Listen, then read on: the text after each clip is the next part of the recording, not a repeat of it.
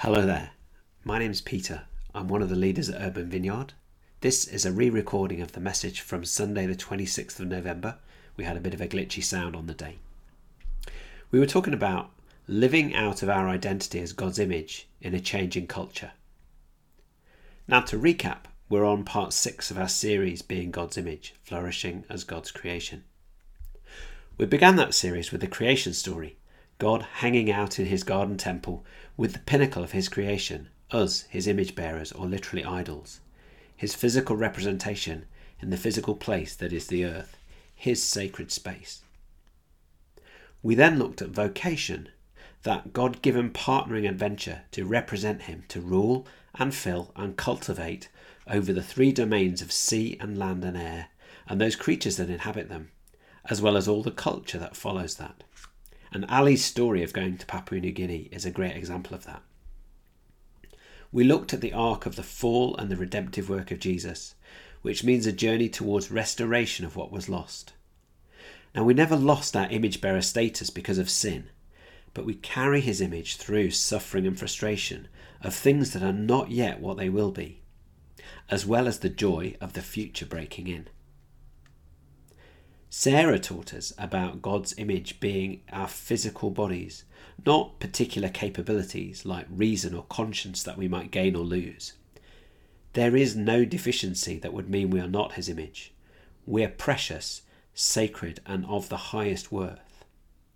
Jesus explained that the man born blind was not that way because he'd done anything wrong or his parents had done anything wrong. His disability had a purpose to display the work of God in his life. We see that as Seth bore Adam's family likeness, so we bear the family likeness of God. We carry his image just like we carry our earthly parents' genetic material. As an aside, I was thinking about what Sarah said that Jesus is God and he's in the image of God. The analogy I thought of was this Imagine if Harrison Ford went to a sci fi convention and there was a Han Solo look-alike contest, right? Now they're all there and they all look just like him. And you know, I don't know, maybe he comes second in the contest and somebody says to him, you know, you look like the spitting image of Han Solo. It's like, yeah, well, he's him. And he's him. That's like Jesus. He's in God's image and he is God. We are in God's image, but we're not God. We're like the other people who are cosplaying Han Solo. Jesus, like Harrison Ford, looks like him and he is him. The key point about being physically his image bearers is this we are sacred sites of God's presence in every place we go. Image bearing is not conditional. It's like a photograph of the person you love the most. You keep it in your jacket pocket close to your heart. And that's how we're to see every human being on this planet, all 7.8 billion of us one at a time, individually known. We didn't earn it, and we can't lose it. So we treat every person as a priceless work of art, like a treasured photograph of our true love. Johnny set out that God created us as male and female image bearers, biologically dimorphic differences in size, weight, colour, behavioural traits, anatomy, chromosomes between male and female. That's something unavoidable, intentional, and equally significant about God's image being in male and female. Eve is able to take on the title that God uses of himself as a helper because she is suitable. And that word suitable means both the same as and different from Adam. She's bone of bone, flesh of flesh, rather than made from dust. All the other creatures were different, but they weren't the same. So they weren't suitable to be alongside Adam. And equally, a second man would have been the same, but not different. God's intention for womanhood was a unique fusion of sameness and difference. And an interdependence and variety that comes with that tells us something about who God is. And in relationship and sexual union, the one flesh of same but different humans points back to the relational nature of the eternal Father, Son, and Spirit, who said, Let us make humans in our image. and it also points forward to Jesus and his bride, the church. Johnny also showed us that the maleness and femaleness of created physical bodies are an essential part of our embodiment, so some gender differences are good and normal and natural. But we saw Jesus and Paul messing with rigid cultural gender roles where they're dehumanizing. Because they can trap us. They can trap men and women in stereotypes that don't show equal dignity and worth. Tenderness in men and the elevated manner of women were set against the rigid hierarchy of Roman culture, and they weren't having that. God wanted to break our few boxes. Scripture gives us license to challenge gender norms, but not to challenge our biological sex. Our sex is fundamental to who we are. We're called to love and care for everybody, uh, with particular care for those who experience dissonance and dysphoria about gender. We want to be a place that offers a liberating path out of dehumanizing gender roles. Not a rigid, narrow life, but a spacious life of responsible dependence, living faithful to our Creator. And that's where he got up to. What a privilege it's been to see how God unfolds more about who He is and what that means for who we are. Today is going to be a little bit different. I want to start with a story from my childhood as a little boy. So I remember we were carrying out a blue and white gingham check table, shuffling it out to our little front lawn. I remember it, but I had no idea what was going on. Years and years later, I was talking to my mum and it just sort of came up. What was going on was this our neighbour, Mr. Langford, and his wife, well, they were holding a garden party for everyone in the street, and everyone in the street was invited. Everyone, that is, except for one family. Because you see, my mum was divorced, and back then, that was what was seen as, well, it's a broken home, isn't it? So, pointedly, we were not invited. So there was my mum, trying to do her best, and all of a sudden feeling othered by somebody. What was her response? Well, it was defiance. It was her refusal, defiantly refusing the shame that came from our culture at that time. So we went out and had our own lunch next to the big garden party. And all that is just to say, you know, it's a painful thing being on the wrong side of what society approves of. And for many years, being outside the sexuality norm carried a huge stigma and cost. You could be imprisoned, you could be blackmailed. And still today, you might suffer violence and abuse by some people. Many people have experienced stigma and rejection over their sexuality. So the thing is, what can seem like just biblical reasoning can actually feel to some people much more like punching at a bruise. So that's one reason I'm treading very carefully this morning.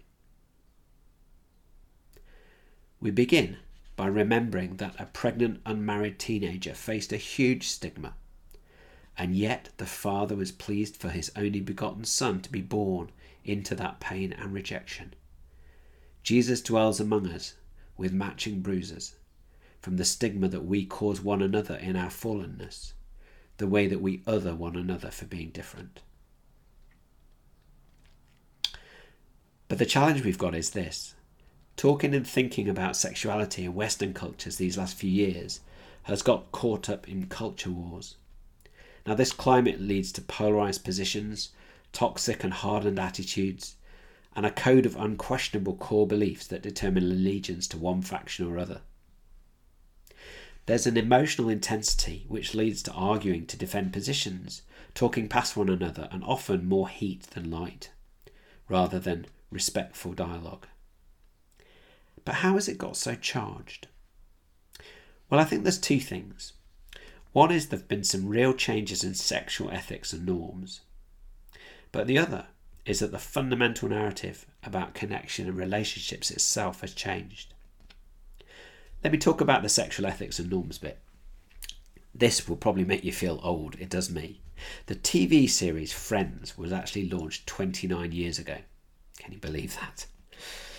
Now, we love the characters, right? We really identify with them, but Friends epitomised an attitude to sex that's been called serial monogamy.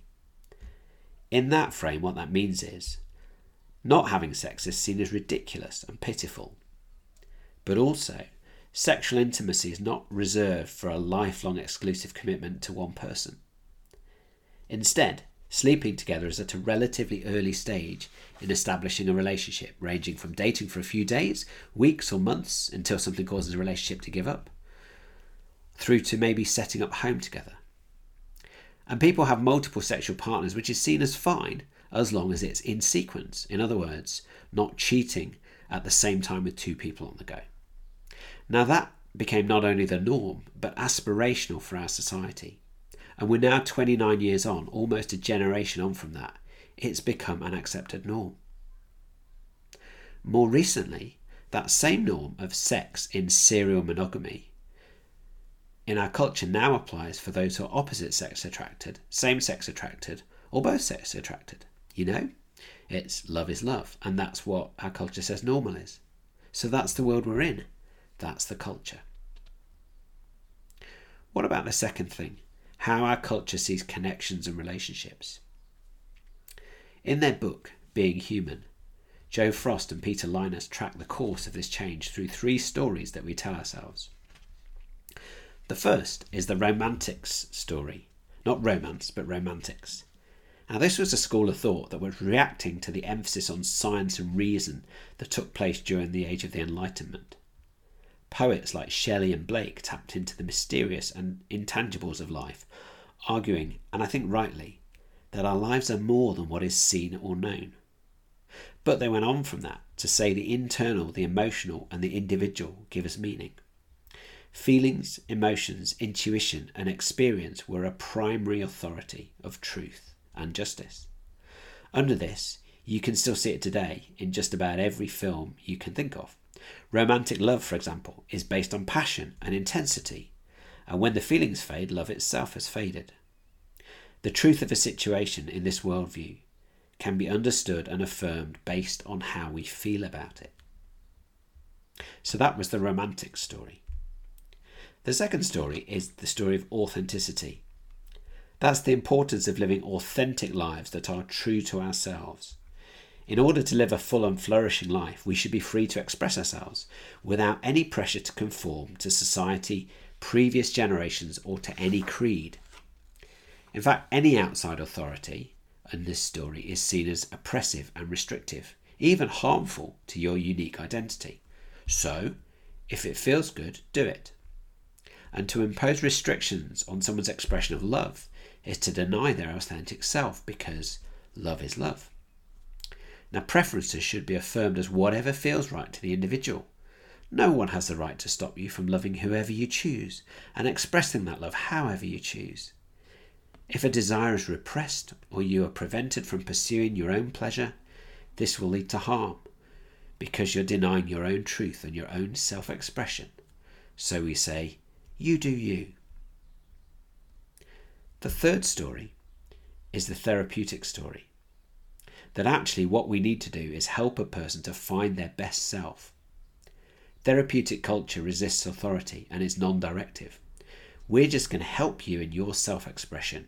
You look inside yourself, grow and develop, and we will provide safe spaces to affirm and encourage you wherever that goes.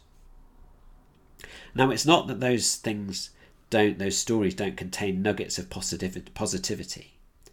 And that therapeutic story, for example, has value for trauma informed care. But putting all of that together, we get expressive individualism. That means I is central. Express yourself, live your truth, act on your wants and your desires, pursue inner peace. Do not repress yourself and do not let anyone else make you feel bad about it. It's your moral duty to live out your truth, and that's what it is to be fully human. But when your expression, your self expression, limits or imposes on my self expression, what happens then? Well, in our culture, we now seem to have little tolerance or resilience to engagement if that engagement is challenging. It very quickly descends into self preservation. The major threat to my existence, my authenticity, my truth, is another preventing me from living how I want. If I feel threatened, I must resist anybody who threatens me or my humanity. So our connections with others can become conditional. It says, ah, you don't need that kind of negativity in your life. And all of a sudden, the connection is severed. Relationships become about how others make us feel about ourselves, and we become afraid of the harm others can do to us. But, and this is why it's probably got tetchy, when we're hurt, in pain, or in a panic, we often lash out we can go into protection overdrive, and the rational bit of our brain, the part that contains the cerebral cortex and, the, and our frontal lobe, that's really good at problem solving, well, that gets overwhelmed. And instead, the amygdala, the part of our brain that controls our emotions, takes over, and we fight or we flee from pain. In moments of crisis, we'll do almost anything to stop the pain of wounds. Scared people do stupid things, and hurting people hurt people. So our culture's got us into a place where fear separates us from people, even the ones trying to help us. And we don't respond well to perceived threats when we're scared. Fear has become a dominant force in so many of our interactions and relationships, from political events to Twitter spats. And all of this leads to breakdowns in our humanity as connections unravel. So, what are we to do? How do we navigate a culture that hears in binary? Well, when in doubt, look to the perfect human, look to Jesus. We see in him two things as the perfect image bearer of God. Firstly, we see this the scandalously radical welcome. What was the context of those well known parables the lost sheep, the lost coin, the prodigal son? Well, let's read it. Luke 15 says this now the tax collectors and sinners were all gathering around to hear Jesus. But the Pharisees and the teachers of the law muttered, This man welcomes sinners and eats with them. Then Jesus told them this parable Suppose one of you has a hundred sheep and loses one of them. Now you know the rest of the passage. So the tax collectors and sinners were gathering around to hear Jesus. Tax collectors and, quote, sinners. But the Pharisees and teachers of the law muttered, This man welcomes sinners and eats with them. Hmm, interesting. What kind of sinners? Well, Jesus does not use a euphemism. In Matthew 21, verse 31, he says to the religious leaders, The tax collectors and prostitutes are entering the kingdom of God ahead of you. Again, in Luke 7:38, Jesus is at Simon the Pharisee's house, and a woman who had led a sinful life comes in. She was notorious. She comes and she weeps at his feet and anoints him with pure nard. What do they say? Surely, if he was a prophet, he'd know the kind of woman this is. The amazing thing about Jesus is he hung out with people who would make many respectable people feel very uncomfortable because they lived very different lives. And yet, despite Jesus' holiness, they were drawn to him like a magnet. People of all lifestyles who were stigmatized wanted to hang out with Jesus. That tells us a lot about him and about who we are as well. He wasn't frightened by mixing. Now, remember when we looked at the Nehemiah series, people were separating from spouses. And we said, actually, back then, the polarity was that the sinful could go into the holy, and there was a sense of preserving and separation. But the polarity of Jesus is different. He infects people with God's goodness and grace. We see that in Zacchaeus, the despised tax collector, how he changes and wants to pay back those he cheated fourfold and give away half of his possessions to the poor as well. But along with the scandalously radical welcome of Jesus is a scandalously radical holiness. So let's look at that now. We'll start in Matthew 19, which says this Some Pharisees came to him to test him. They asked, Is it lawful for a man to divorce his wife for any and every reason? Haven't you read, he replied, that at the beginning the Creator made them male and female, and said, For this reason a man will leave his father and mother and be united to his wife, and the two will become one flesh. So they are no longer two, but one flesh. Therefore, what God has joined together, let no one separate. Why then they asked, did Moses command that a man give his wife a certificate of divorce and send her away? Jesus replied, Moses permitted you to divorce your wives because your hearts were hard. But it was not this way from the beginning. I tell you that anyone who divorces his wife except for sexual immorality and marries another woman commits adultery. The disciples said to him, If this is a situation between a husband and wife, it's better not to marry. Jesus replied, Not everyone can accept this word, but only those to whom it has been given. For there are eunuchs who were born that way, and there are eunuchs who are made that eunuchs by others. And there are those who choose to live like eunuchs for the sake of the kingdom of God. The one who can accept this should accept it. Now, this was a passage Johnny looked at before, where the Pharisees are asking Jesus, Is a no fault quickie divorce okay for anything?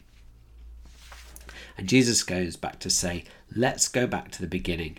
That image of male and female, what did it mean?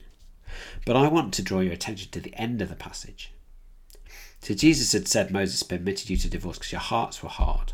It wasn't this way from the beginning. But he then goes on to say marriage is one flesh and it's so unbreakable apart from sexual immorality. And now that leads them to say with hyperbole, well, well, maybe it's better not to marry. Now that was probably laughable at the time. It was quite a statement in the world where children were your social security. There were no super, there were no pensions. They were probably expecting him to say, of course, no, no, no, no, I didn't mean that. Marriage is great.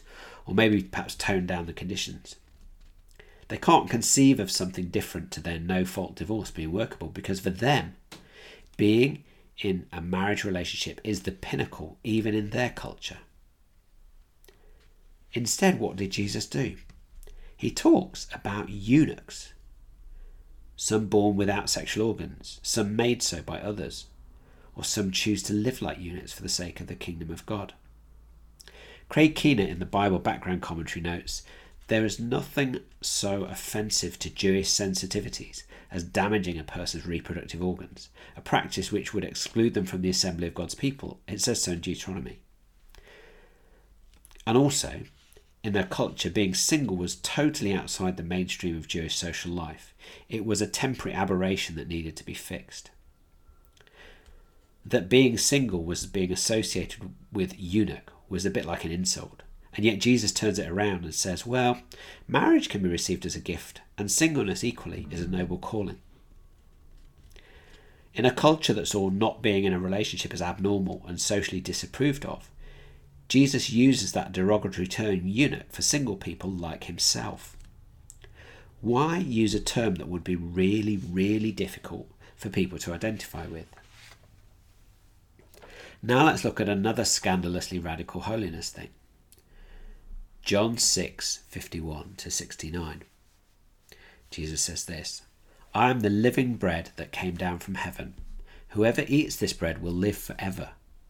This bread is my flesh, which I give for the life of the world. Then the Jews began to argue sharply among themselves How can this man give us his flesh to eat? Jesus said to them, Verily, truly, I tell you, unless you eat the flesh of the Son of Man and drink his blood, you have no life in you. Whoever eats my flesh and drinks my blood has eternal life. I will raise them up at the last day. For my flesh is real food and my blood is real drink. Whoever eats my flesh and drinks my blood remains in me and I in them. Just as the living Father sent me and I live because of the Father, so the one who feeds on me will live because of me. This is the bread that came down from heaven. Your ancestors ate manna and died, but whoever feeds on this bread will live forever. He said this while teaching in the synagogue in Capernaum. On hearing it, many of his disciples said, This is a hard teaching. Who can accept it? Aware that his disciples were grumbling about this, Jesus said to them, Does this offend you?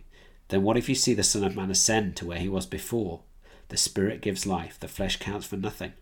The words I've spoken to you, they're full of spirit and life, yet there are some among you who do not believe. For Jesus had known from the beginning which of them did not believe and who would betray him. He went on to say, This is why I told you that no one can come to the Father unless me unless the Father has enabled them. From this time, many of his disciples turned back and no longer followed him. You do not want to leave too, do you? Jesus asked the twelve. Simon Peter answered him, Lord, to whom shall we go? You have the words of eternal life. We have come to believe you and know that you are the Holy One of God. Now, Jesus has been talking about being the bread of life, and he says, This bread is my flesh, which I give for the life of the world. And then, and that starts, Whoa, whoa, hang on, said the Jews. What does he mean, give us his flesh to eat? So he goes on, Surely, unless you eat the flesh of the Son of Man and drink his blood, you have no life in you. And he says it three times. And by verse 66, many of his disciples have turned back and chose not to follow him. So he's doing it again. He's pushing all their cultural buttons with his claims. There'd been a strict prohibition on blood since the Mosaic Law. Why use that language? Why not use a different image? Why use something that would be really, really challenging? Yet sometimes what God asks of us is really, really challenging in our culture. Yet Jesus does that. Jesus is the one who says, Unless your righteousness surpasses that of the Pharisees, he tells the rich young ruler, Sell all you have. Why the provocative language, the completely unreasonable hurdles in their culture? Well, like the disciples, we say, It's a hard saying. But like Peter, we say, To whom would we go? You have the words of eternal life. What we've been seeing in Scripture in recent weeks about male and female and about Christian marriage and Christian singleness, in our culture especially, can feel like a hard saying. But actually, we see in Jesus both the radical holiness to live a different way, a particular way, and it has boundaries, and we see the radical welcome, the scandalously radical welcome that means people do not feel othered. They feel they want to be around the presence of God, even as He demands these things of us. So here's how we see fidelity to Scripture in its vision of Christian marriage and Christian singleness together, along with respect and dignity of image bearers. Well, someone I admire very greatly puts it this way Number one, we believe everybody is precious and worthy of dignity and respect as made in the image of God. Number two, we believe sexuality and marriage is ultimately a signpost to the love story at the heart of the universe and that's why we believe it is to be male and female. And three, if that's painful and confusing to you, we'd love to talk and we're not trying to score points. That's someone who put it that way is a guy called Andy Robinson, who's a same sex attracted Christian leader in Oxford. Now he's living out a Christian single life, trying to be faithful to the Word of God, and he's quite open about that, and he helps other people with that. I'd also like to recommend an excellent book if you want to look further into this tradition. It's The Plausibility Problem by Ed Shaw. So, what does faithful discipleship mean given the radical welcome and the radical holiness of Jesus? In a society where the cultural norm is that people may be in and out of sexual relationships, whether that's same sex or opposite sex? Well, there are some things it doesn't mean. Firstly, it doesn't mean the unbiblical moral panic of yesteryear that overlooks infidelity and sexual active singleness, provided it's straight. That was pure hypocrisy. It was what society saw as respectability. It also doesn't mean the heresy of expecting people who've not had a life changing encounter with Jesus to live according to Scripture. That's pure heresy. Remember, Paul said, What business is it as mine to judge those outside the church? We gladly spend time with people who think differently, who see things differently, and live differently to what God calls us to do. That is the radical welcome. And finally, it doesn't mean getting drawn into the false binary of culture wars, where either I'm affirming you and everything about you, or I'm othering you. Is there a third way? Well, here's what I think it might be. God spelled out his creation his design for that one flesh union, which is the same yet different of male and female. Now, living outside of God's intention in any aspect of life is falling short, and we all fall short in many ways.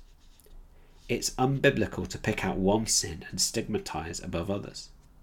Relationship sin, or neglecting the poor, or greed, or fraud, or fiddling your taxes, these are all equally serious all sin is equally deadly according to Scripture.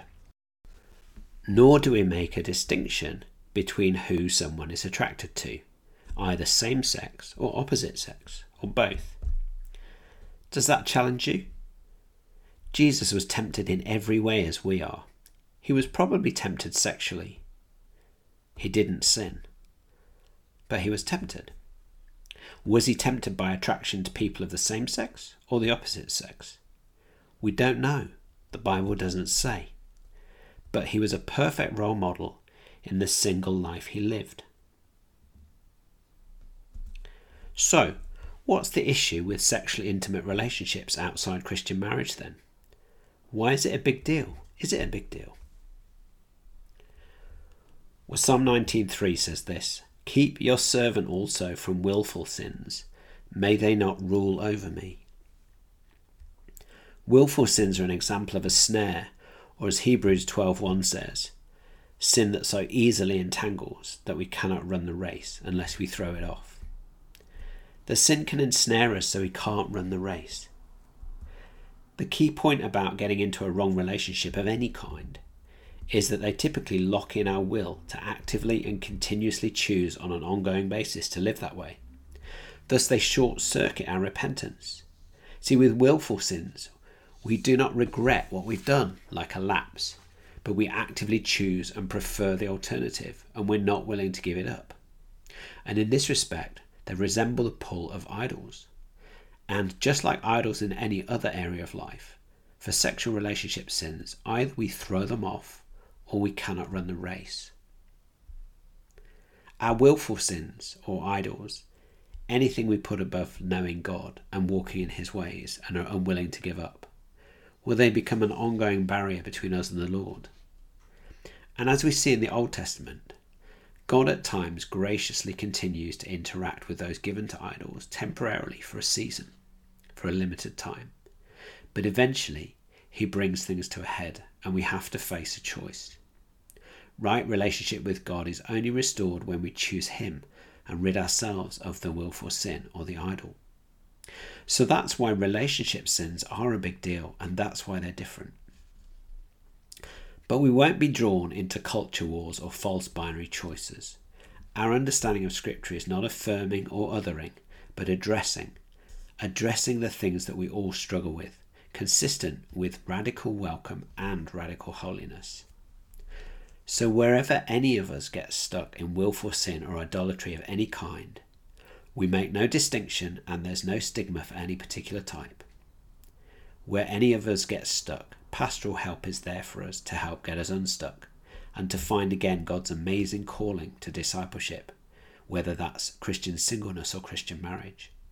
We do all this in the context of being the whānau, the extended family of God the church community of God's image bearers who find deep friendship and purpose living together as disciples of Jesus. Can the Christian single life be hard and costly in a society that sees romantic sexual relationships as the pinnacle of human flourishing? Absolutely, whoever we're attracted to. Our life and redeemed relationships are a sacred space where we catch a glimpse of the family likeness of Father, Son, and Holy Spirit.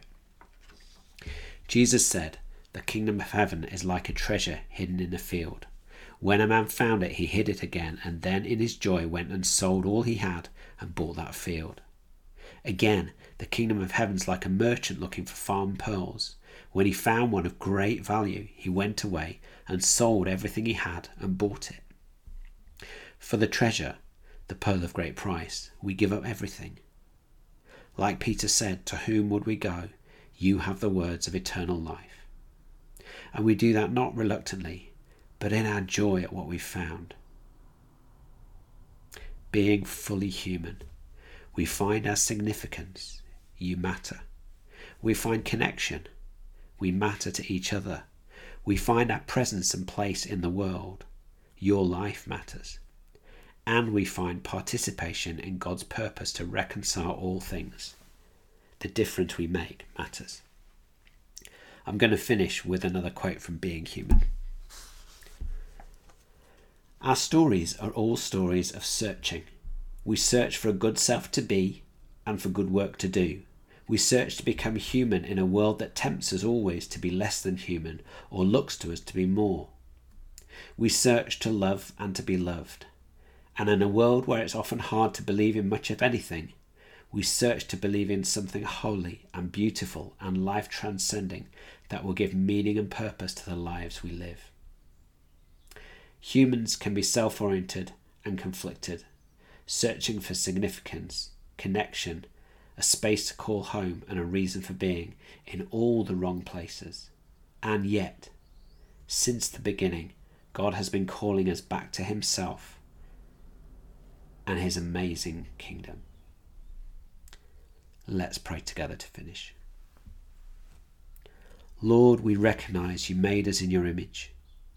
And yet, so much of living in our culture can be challenging and confusing, and even with some of the things we talked about today, can be triggering to us where we've been hurt by fallen people. We recognize this day that othering is treason against your sacred image, and we don't want to do it. We want to joyfully embrace your kingdom and your future. We are not defined by our sin or our sexuality. We're defined by the fact that you call us to be children of God, that you give us that right.